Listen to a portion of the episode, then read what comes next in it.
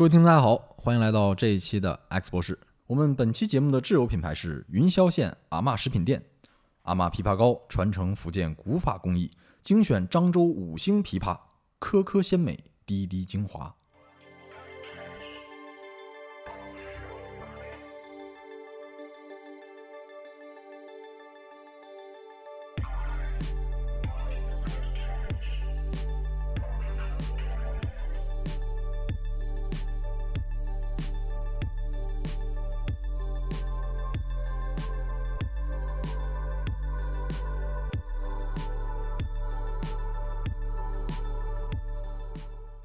在第一期的节目当中呢，我们借着电影《咒》和大家简单的聊了聊闽台地区的鬼神文化。但其实呢，这些怪力乱神的东西只是博大精深的闽台文化当中一个小小的侧面。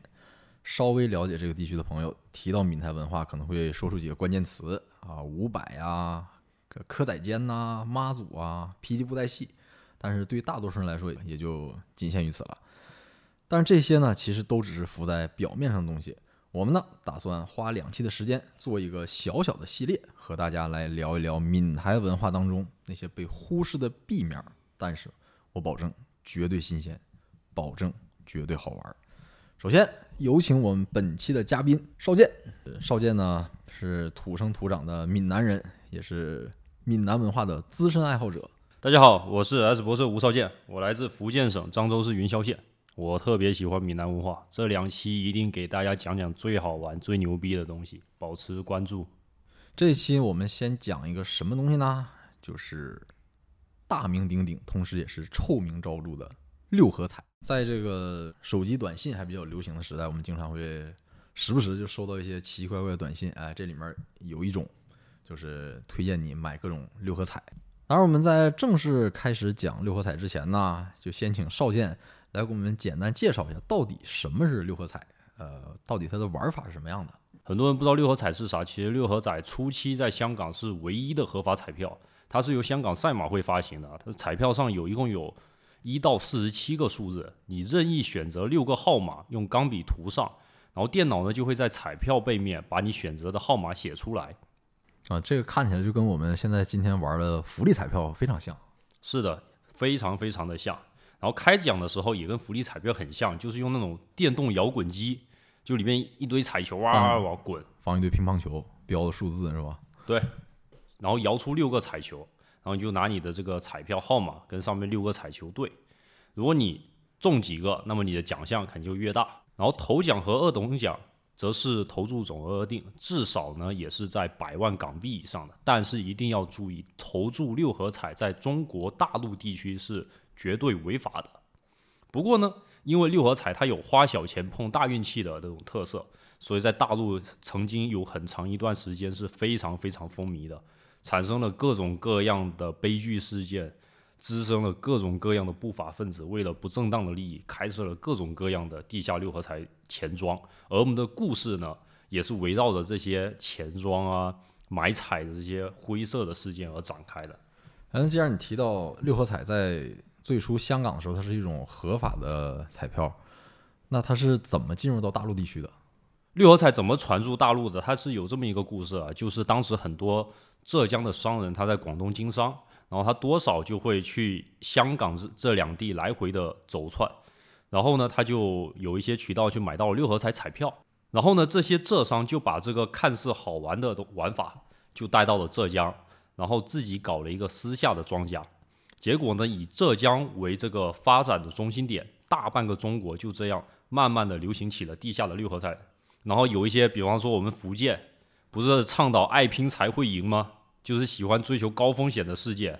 那么很正常，这福建就自然而然就流行起来了。举个例子啊，在当时的安溪县，农村六合彩的情况非常的严峻，有百分之九十二的村民都参与了六合彩的赌博之中。哎，少坚，那你具体讲一讲你们福建本地人当时是怎么玩这个六合彩的？在当时的话，我就拿我的经验来说吧，就我看过周边的一些农村人他是怎么样去玩这个六合彩的。六合彩的话，可以分成这三类人吧：庄家、买马人以及马民。马就是十字旁那个马，就是数日的那个马。然后呢，庄家负责的是啥呢？就他可以第一时间知道香港六合彩究竟中了哪些数字，然后他根据这个东西开个盘，然后呢，马民就要就要去买这些马嘛，他就要看这个盘口，然后马民中了几个数字，庄家就根据这些数字发钱。这在当时的福建是一个非法的外盘，但是这个非法的外盘有很多有趣的可以说的事情，比方说买马人这个职业，买马人看起来就是收集号码，收集农民写的号码。但在当时呢，其实我们福建识字率在一些很比较偏僻的农村，它识字率是没普及的。有的农民他不会写数字，然后买马人就充当了一个间接教育的角色，教育你这些数字怎么写。而且当时庄家会发布一些六合彩的报纸，就是骗你里面有一些玄机啊，你去买这些报纸，去解读里面的古诗，解读里面的文章，你可以知道天机，知道到底中什么号码。然后那些农民就去买，那些农民又看不懂，他怎么办呢？他通常就求助买马人，然后就于是就出现一个很有意思的局面，就农民拿着一个报纸什么都不懂，然后买马人就念这个报纸，告诉他这个字是什么意思，这个字该怎么写，一共有多少画，就等于说买马人间接的成为一个灰色地带里一个非法教师的一个职业。哎，但其实我们都知道，博彩包括像六合彩这种，其实它就是一个概率游戏，而且在设计游戏之初呢，它会经过非常严密这种数学计算。那大概率来讲，这种游戏基本上都是属于叫复合游戏啊，就是你作为如果作为庄家，只要时间足够长，你是肯定永远赚钱的。但如果你是一个赌客，就所谓这个马民，那从长时间来看，你早晚是要赔的一分钱不剩的。那什么样的人在你们这儿能当庄家呀？这活儿这么好的生意。这个又没有牌照，你不像澳门的这个赌场，你还需要这个政府特许经营，你才能拿到牌照。但你们福建这种地下的这种六合彩的赌庄，这庄家什么人能干啊？就说说我们过去福建六合彩盛行那段时间，你要怎么当一个好庄家嘛？比方说，我之前认识一个庄家，他具备啥条件呢？第一个，他自己得有些本金，他当时是做假烟，就赚了几百万，然后他开了个盘口，那就收集附近的这些这些马。然后他有一定威望嘛，大家都来他这边买六合彩这个马，有威望还不够，有因为有些农民他赚钱之后，他要找你要钱啊，你没钱你怎么给人家发嘛？第二点就是你庄家得够狠，为啥得够狠？因为有的马民他特别狡猾，他给你报马，他在纸条上面写数字，然后数字可能差个一两位，他就中一个好奖了，而结果就没中，他咋办？他跟庄家说，哎，我写错了，我这个八我原本要写九的，我这个一我原本写的是七，哎，庄家一看那不凑你钱吗？那你肯定要揍他呀，对吧？你得够狠，不然马民就会始终想从你身上捞钱，这是第二点。第三点，你一定得跑得够快，你得有辆车。这为啥呢？因为十赌九赔，对吧？但是呢，总有一些幸运儿，他那个幸运的王八蛋，他会把你庄家身上所有的钱全部都捞走，对吧？你无法避免这个小概率事件。小概率事件，它在理论上，它就未来一定会发生。那万一有个马民，他中了五千万，你庄家身上只有三百万，你怎么给他付钱？于是，当时福建的所有庄家都不约而同的做了一个事情，做啥呢？就他虽然收集了你要求购买的马，收集了你的纸条，收集了你的短信，他他，但是呢，他绝对不会给你去买，不会给你去再向上一级那些香港的大庄家买，不会。他干嘛呢？他收集完钱之后，他不给你买，到时候给你发钱嘛，他就猜你不中。要是一个马民如果中大奖咋办呢？他就直接开着车跑就完事了，而且要带着全家人跑。所以说呢，也支撑出第四点，这个庄家家人他得少，因为马明他中了几千万，你要是不给他兑现，他真的是会发疯的、发狂，他会把你全家给杀了。所以说庄家人一定得少，坐满一辆面包车，迅速的卷款跑路，就是这个庄家最出色的本事。所以呢，就是你要当好一个六合彩庄家，你不仅要有赔钱的风险，也要赔命的风险。爱拼才会赢这句话，在福建省，在六合彩事业上。不管是马民还是庄家，都得要拼，都是一个高风险，都有可能掉脑袋的一个职业。嗯，所以这相当于是两头骗，对吧？对，两头骗。马 民在你这儿这个买彩票本身就是一赌，然后呢，庄家收了钱呢，连买也就也也根本不会去香港那赛马会去给你给你买去，所以他就是赌你从来根本就不会中。所以，所以就是相当于双方在做对赌，然后庄家呢就认为自己赌赢的概率可能会大一些，然后那个马民可能铁定吃亏。但是，一旦这个小概率事件发生，这个庄家基本没有任何兜底的措施，唯一兜底的办法就是跑路。对，因为你看嘛，庄家永远是更精明的一批人嘛。比方说，你买的永远没有卖的赚嘛，对吧？你怎么讨价还价，你买的都是亏的。那有的庄家就研发出了第二条路，搞当时新媒体行业。这庄家干嘛？他想，哎，总是会有一个马民，他能赚几千万，那你总是会有掉脑袋的风险，有没有可能性，既不掉脑袋，又能把这些马民的钱掏出来呢？于是就有这个例子，就是当时福建有个村，他有个村民挣了几万元的六合彩，那他买了几个印刷机，买了台电脑，他干嘛呢？他学 PS，他学 PS 干嘛？他就去香港。去扒一些文章啥的，然后在里面塞点数字，然后在那个报纸里又塞点黄图，他把那黄图再贴报纸上，然后上面那个胸部那里再写两个数字，然后画点颜色啥的。他那卖报纸十块钱一份，他们发现这钱比六合彩好赚太多了。这几个马迷两个月就赚了几百万，就纯靠这个就做电脑 PS，然后卖报纸，卖这个六合彩天机报纸就赚了几百万，这才是稳赚不赔。所以说庄家就进化成了第二批人，就是当时的。违法新媒体行业，卖报纸啊，卖天机书籍啊，然后卖各种各样的这个什么玄机的这个信啊，还有什么订阅服务，每个月你买多少本这个六合彩灰色杂志，我给你打个折扣。于是当时这个卖的最好的畅销书是啥？就是这种这种马民的这个特马书籍。这就特别像是美国新运动的时候，是吧？这个你去西部挖金矿不一定能赚到钱，但是我在西这个淘金这一路上卖卖牛仔裤啊，哈，卖卖镐啊，是吧？卖卖钉子，开开旅店什么的，哎呦，这个可能发大财。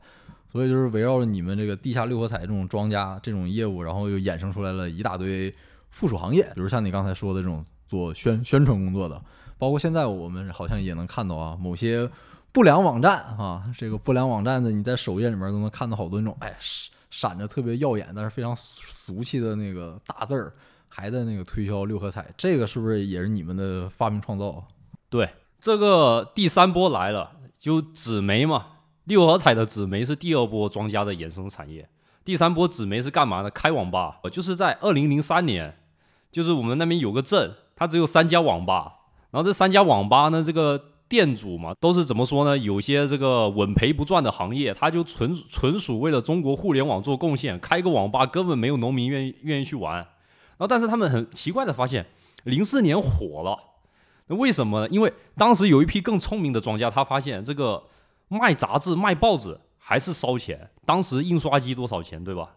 他们发现一个更牛逼的行业，他们去买服务器，买服务器，然后造那个六合彩网站，造六合彩问论坛。就告诉你，这里面有各种各样神秘的大神网民在上面发帖，然后当时马明就嗨了呀！我操，互联网原来这么牛逼啊！这冲浪的世界太美好了。然后他们就纷纷去那个网吧上网，然后那三家网吧店老板突然间起死回生了，因为他们原本是想把网吧卖了。然后呢，这三家网吧嘛，原本就只有六十四台电脑，然后到零四年四月，随着这些网络六合彩的兴起，网吧上网人越来越多。到零四年十二月的时候，这网吧扩张，一个村子里有三百四十台网吧。你经常能发现一个奇景：我们现在不是小学生、初中生不让去网吧上网吗？没未满十八岁，对吧？但在当时呢，你能发现一些农民放下锄头，或者一些司机那个下了车，马上回家把刚刚在写作业的孩子揪出来，干嘛？带他去网吧，带他去网吧论坛里，告诉他这个怎么去上网，告诉他怎么去上这个六合彩论坛。然后呢，网吧这个扩张了嘛，买了更多的电脑，然后呢，网费又升级了。当时两块钱一小时，然后一年之后，因为六合彩的兴起，到了四块钱一小时。然后说到这点嘛，就是大家都去六合彩论坛上网嘛，就是大家都想去这个聊天室去聊，然后去找那个神秘大神到底是怎么赚钱的。这其中肯定是有一些那种老是赚钱的、运气特别特别好的马民，他们就怎么买怎么中，然后他们自然而然就变成大神，就在论坛里发。还有很多呢，是庄家聘来的写手，他们每天干嘛呢？就天天那边写文章，写完文章就告诉他是什么赚钱。这也就算是中国互联网历史上最早的一批 KOL 是吧？呃，也不能这么说，可以说是中国互联网灰色地带的 KOL。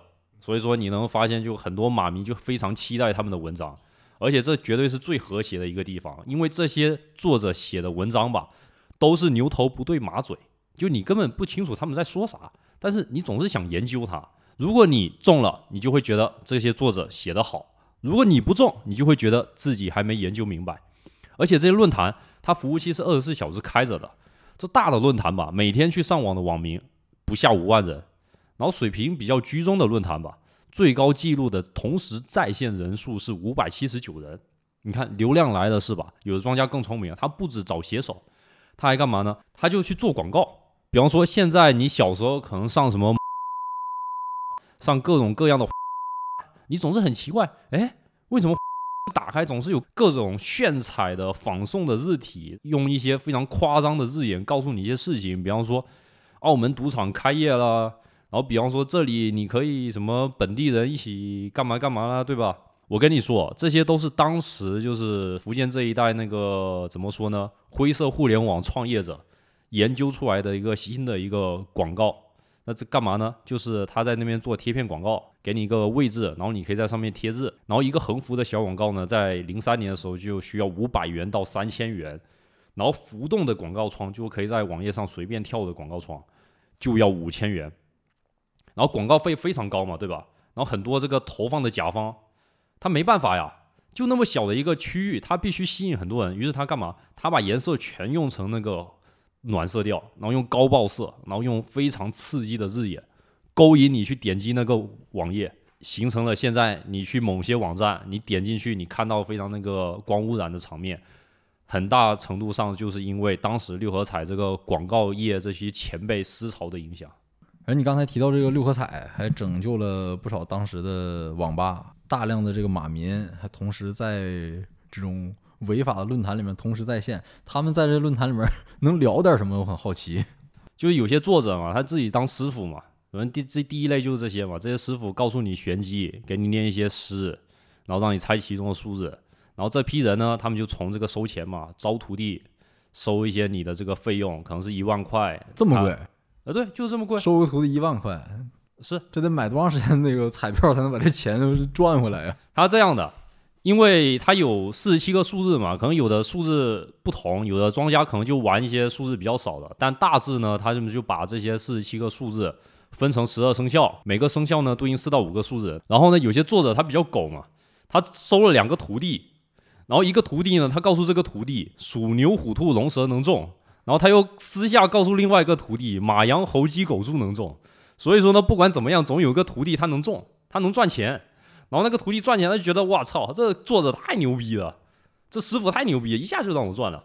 然后呢，他就马上就投钱了。所以说，就为什么这个一万块学费那么高，还有人愿意投呢？是因为这个基数够多。所以说，这个师傅只要把这个十二生肖随便编几个分散开来说给徒弟们听，总会有一个徒弟他是能。赚到钱的，然后这个徒弟就会一定把这一万块投进去，所以说这个作者也是稳赚不赔的，也是非常懂天机的。呃，少剑讲这段的时候，我就一直在后面乐。为什么？我不知道这福建人是不是学过有关这个炒股技术的书啊？这个他们这种收徒弟，然后教你怎么买彩票的方法，和这当年非常古老的股市上的诈骗手段是一模一样的。就是哎，我找一百个人。然后给你们荐股是吧？同推 同一只股票，五十人告诉你这股票明天肯定涨，另外五十人告诉你这股票肯定跌，总有一半人是你的预测是对的。然后这种这种手段呢，反复使用了两三次，这个风不断的筛选，每次砍掉二分之一，每到砍每次砍掉二分之一，然后最后留下来一小撮人，那就绝对会把你当成股神。所以他们这个六合彩 用的也是同样的手段。对，而且这些师傅们啊，这些作者。他们还非常懂得蹭热点，因为在当时流行的一个动画片叫《天线宝宝》，就小孩子特别爱看嘛。但其实更爱看的是另外一批人，就是六合彩买六合彩的马民。有个马民看《天线宝宝》都看疯了，为什么？他老是想研究这个丁丁和拉拉到底透露了什么样的六合彩玄机，然后他老研究，最后研究到这个脑袋已经病变了，他就被关到精神病院里。然后精神病院护士让他吃药，他不吃。然后护士只能说：“哎，来喝宝宝奶昔。”然后他才会把这个药喝进去。大家可能奇怪，哎，为什么这个天线宝宝让大家这么疯狂呢？其实就是又是这些作者做出的新的创新。他们觉得这个天线宝宝这么火，对吧？全国人民都在看，那肯定很多马迷也在看嘛，对吧？他们就告诉马迷，天线宝宝其实是英国人研究出来的最契合这个六合彩预测的一个动画片，所有的机密都在这个动画片里面。然后 CCTV 为什么要在七点？就是趁你在这个下班的时候，要紧急的把这些秘密全部都透露给你。你只要看懂了天线宝宝，你就看懂了六合彩的玄机。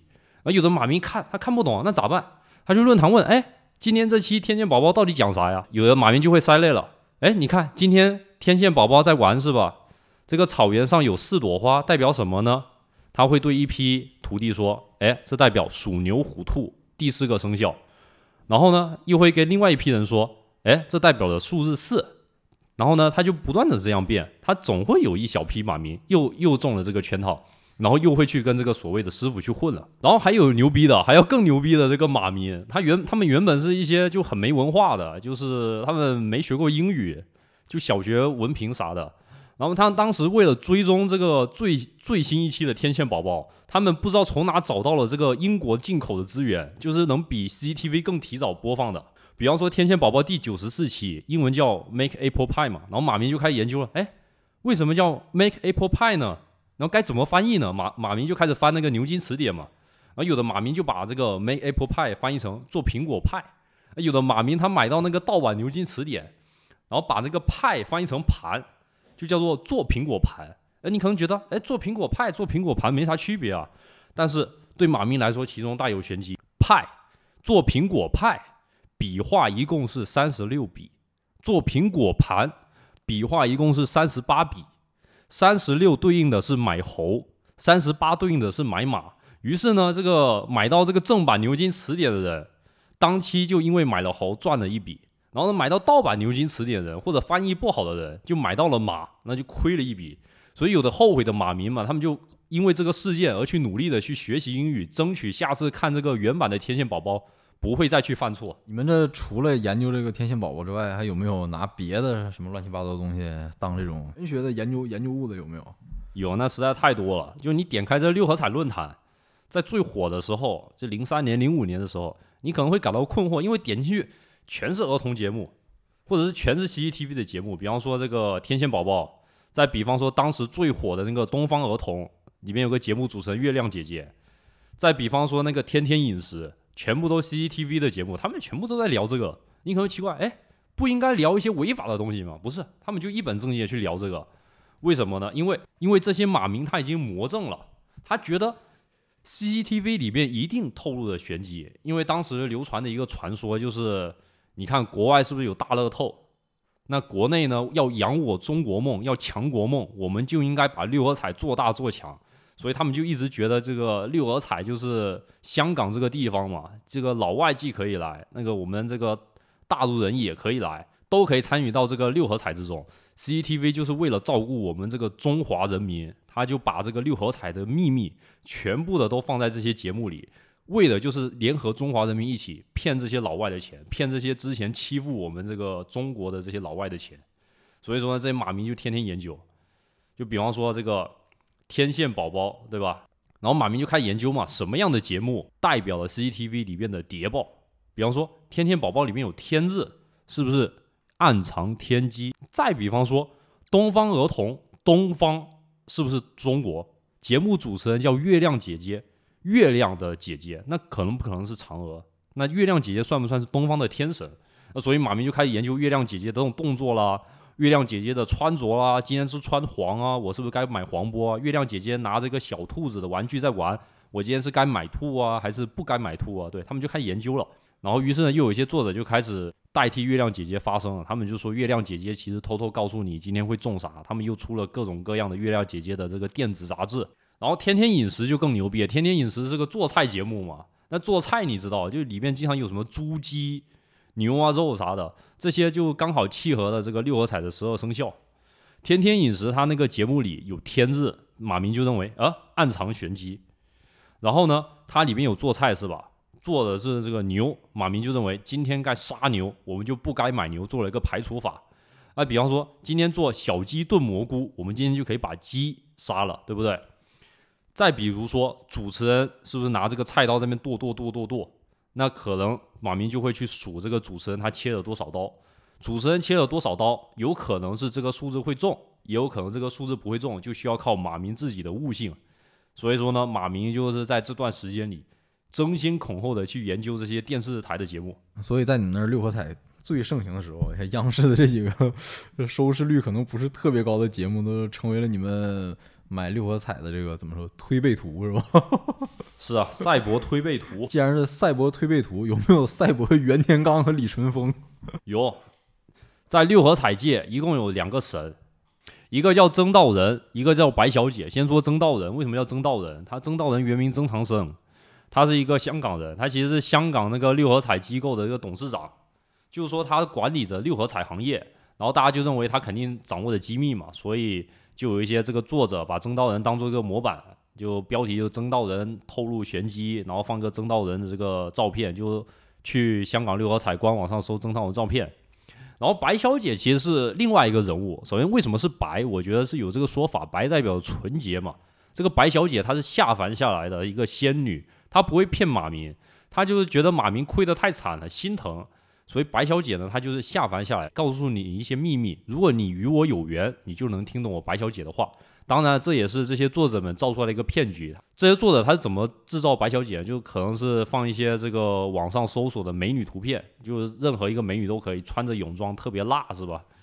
然后呢，他就会在那个胸上点两个点，然后高一个点放十九，一个点放三十二，就让你去猜。你可能会去买十九，一你可能会去买三十二。然后他又在肚脐眼上写个十，然后可能是今天要杀鼠，那你就得去猜要到底要不要买鼠。然后他，白小姐不就这样透露天机给你？当然，这也不是免费的，你得去买白小姐的书籍，白小姐这个修道书，你才能研究。然后所以说呢，白小姐争道人就这个暗含了就是穷苦人民对这个神明祈求的一个侧面。哎，少剑，那以你在闽南长时间的生活经验，现实当中你有没有看到过因为买这个六合彩特别疯狂的一些举动啊？有有，小时候听过特别多关于这样的故事啊。我先随便说几个。就首先有个农村，我具体忘了是哪了，但是他确认的啊。就农村它有个广播塔，广播塔就是拿那个广播塔就告诉你什么信息，比方说你家猪跑了，快去抓一下。不，比方说这个哪里有集市开张了啊。当时六合彩特别火，然后觉得，哎，这马明这买六合彩老亏钱了，那咋办？那他于是这个。就连夜召开这个六合彩研讨会，就把这个村子里这个大学生啥的召开起来，然后纷纷研究明天六合彩究竟该中啥。然后呢，第二天早上就是拿那个广播塔，哎，老百姓们，老百姓们，明天中十九，明天中十九，这是我们这个研究出来的号码。然后老百姓就跟着码，就为此走出这个贫困。然后其实并没有。然后后来这个村子还流行一个那个俗语，叫做“春耕不及买马忙”。什么意思呢？就春天嘛，春天你应该种地，但是种地其实不重要，啥重要呢？就是你得去买六合彩，买六合彩的马才是重要的。结果呢，这个村子就更穷了，而且那个地也没人种了，于是就越来越荒废了，就没了。然后六合彩最狂热的时候，就我们那个县城云霄县县政府对面，你就可以买六合彩。那县政府对面就挂着一个书摊，上面全是什么白小姐、曾道人教你这个怎么买六合彩，你就直接跟他说我要买马，你就可以直接买了。也有一些那种非常狂热的例子，就非常有些悲剧的例子。就一个女的，她洗澡，她洗澡，她小灵通收到短信了，就庄家告诉她，哎，叉叉女士，您中奖了，就这是真的。她觉得好不容易买了马中奖，那她不知道她在当时在洗澡，于是她就有点像犯禁中举，她马上把门开出来，冲到那个街道上说，啊，太好了，大家，我中奖了，我中奖了。然后她没发现她自己啥衣服都没穿，就赤身裸体的，然后大家就很奇怪，用诧异的眼神看她。那当时呢，很多偏远地区，他其实不是很开放，他觉得，哎呀，我的裸体被别人看见了，他非常羞愧，第二天就自杀了。而且还会出现一个非常悲剧的事件，就是除了在福建，在湖南，湖南有个东西卖的特别好，在当时就农药，农药卖的特别好，为啥？就是很多那个农民们他去买六合彩嘛，结果没中，想最后搏一搏，就带了一大笔钱他去买，结果没中呢，他就用最后的钱去买农药，地下六合彩让非常多的农民他去买农药喝掉了。在当年呢，就是六合彩发现了一个非常著名的洪波事件，就是在湖南的岳阳，就一个母亲一个女儿，他们就是要沿袭这个师傅传授给他的包红波战法。什么叫红波呢？就是六合彩的那个数字分成三类，红、黄、蓝三波。然后呢，这一对母女就来包红波，就是买红波所对应的那一些数字。我第一期不中，可以啊，那我第二期接着买红波。这一对母女就贯彻包红波战术，就是每一期都买红波。比方说，我今天买一块的红波，我没中是吧？我亏一块钱，我第二期就买两块，我再没中，我再翻倍，第三期我买四块，总有一期我能中红波，然后呢，我就能把之前赔掉的赌资覆盖掉。这样的话，我就可以达到稳赚不赔。但是呢，这肯定要资金量特别大，而且如果一直不中红波，我可能就会倾家荡产。结果呢？最不幸的是，当时连续十几期都没有出红波，这母女俩这钱都借遍了，不能再把这个洪波包下去了。于是他们灰心丧气，写了个遗书，上面写“洪波不出，死不瞑目”，然后喝了农药，两人就一起自杀了。然后再说一个牛逼的事件啊，就我们我们村那个我们农村外面有一个那个坟地嘛，放了几个棺材嘛，然后那些六合彩马民他们就觉得这个阴气嘛，能给他们带来好运嘛，他们想要这种极阴之气来好运，然后有几个马民就把那个人家棺材给那个拆了，把那个个那个骨头啥全部拿出来就摇，然后就说求求你了，让我下一期中吧，我我让你复生，就类似这样的，然后他们就第二期他们肯定还是没中，结果就被那个村民给那个抓起来打一顿了。不知道后后续咋样了，就是这个一个非常经典的这个农村案例。哎，但这有一个事儿我非常想问少剑啊。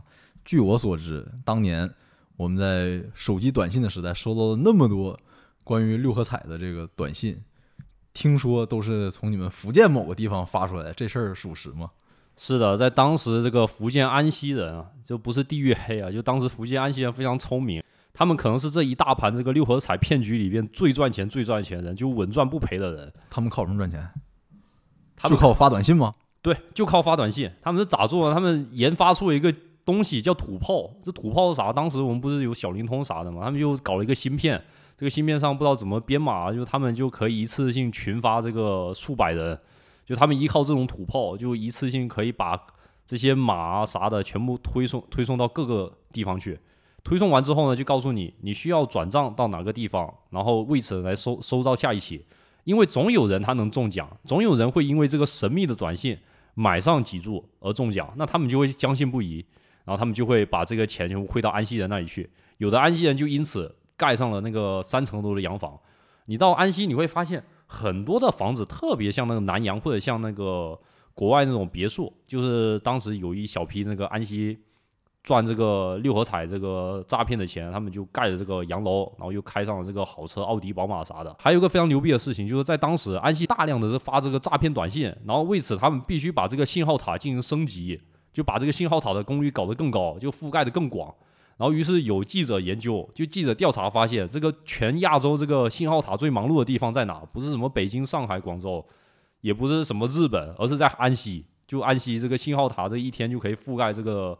亚洲大部分地方，而且还有一个一些刻板印象，就是说台湾现在的诈骗不是特别厉害嘛？就台湾人来安溪请教安溪人这个诈骗骗术，然后把安溪人最精华的骗术全部都偷学到了台湾，然后发扬光大，整个亚洲都是台湾这些人在骗。当然，现在这个昌平的时代，这个福建肯定不会有类似的这种事情。只不过在当时，安溪人在这一方面的智慧实属于弯道超车，非常的聪明，非常的睿智，就他们完全没有任何风险。他们唯一支付的成本就是一毛钱一条的短信费，但他们因此呢却赚到了非常多的钱，而推动了当地的电信产业。电信产业在安溪也是较为发达的，就卖些什么电话卡、卖些手机啥的。你这全都是黑产是吗？